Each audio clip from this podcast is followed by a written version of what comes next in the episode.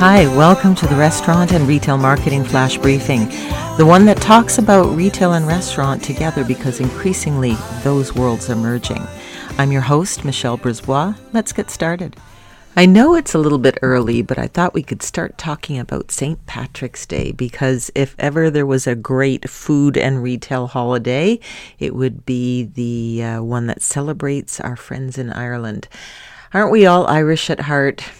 Um, the spending and I, it's interesting when you look at holidays like this and Halloween it kind of feels like some of these lighter less stressful holidays are becoming more and more popular because it's all about the fun without all of the family drama and expense that happens at Christmas so let's look at some statistics from the National Retail Federation. Uh, these are from 2018.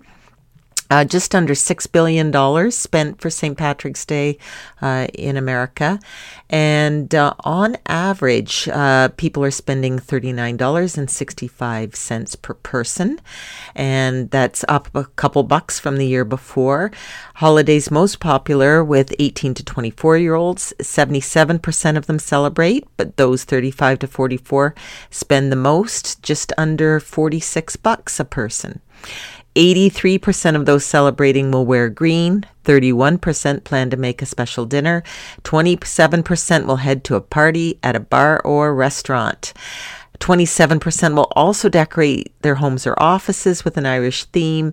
And uh, in addition, 15% plan to attend a parade. 9% will host a party. So lots of opportunity there uh, about around uh, party planning. 50% uh, people are buying food, 41% beverages, 31% apparel. And uh, so some of the popular hashtags will be hashtag Ireland, hashtag Clover, hashtag Green, hashtag St. Patty's with a YS, hashtag Shamrock, hashtag Leprechaun, and hashtag Irish. So do some planning. It really is a fun holiday, and we will talk to you tomorrow. So come on, let's get out.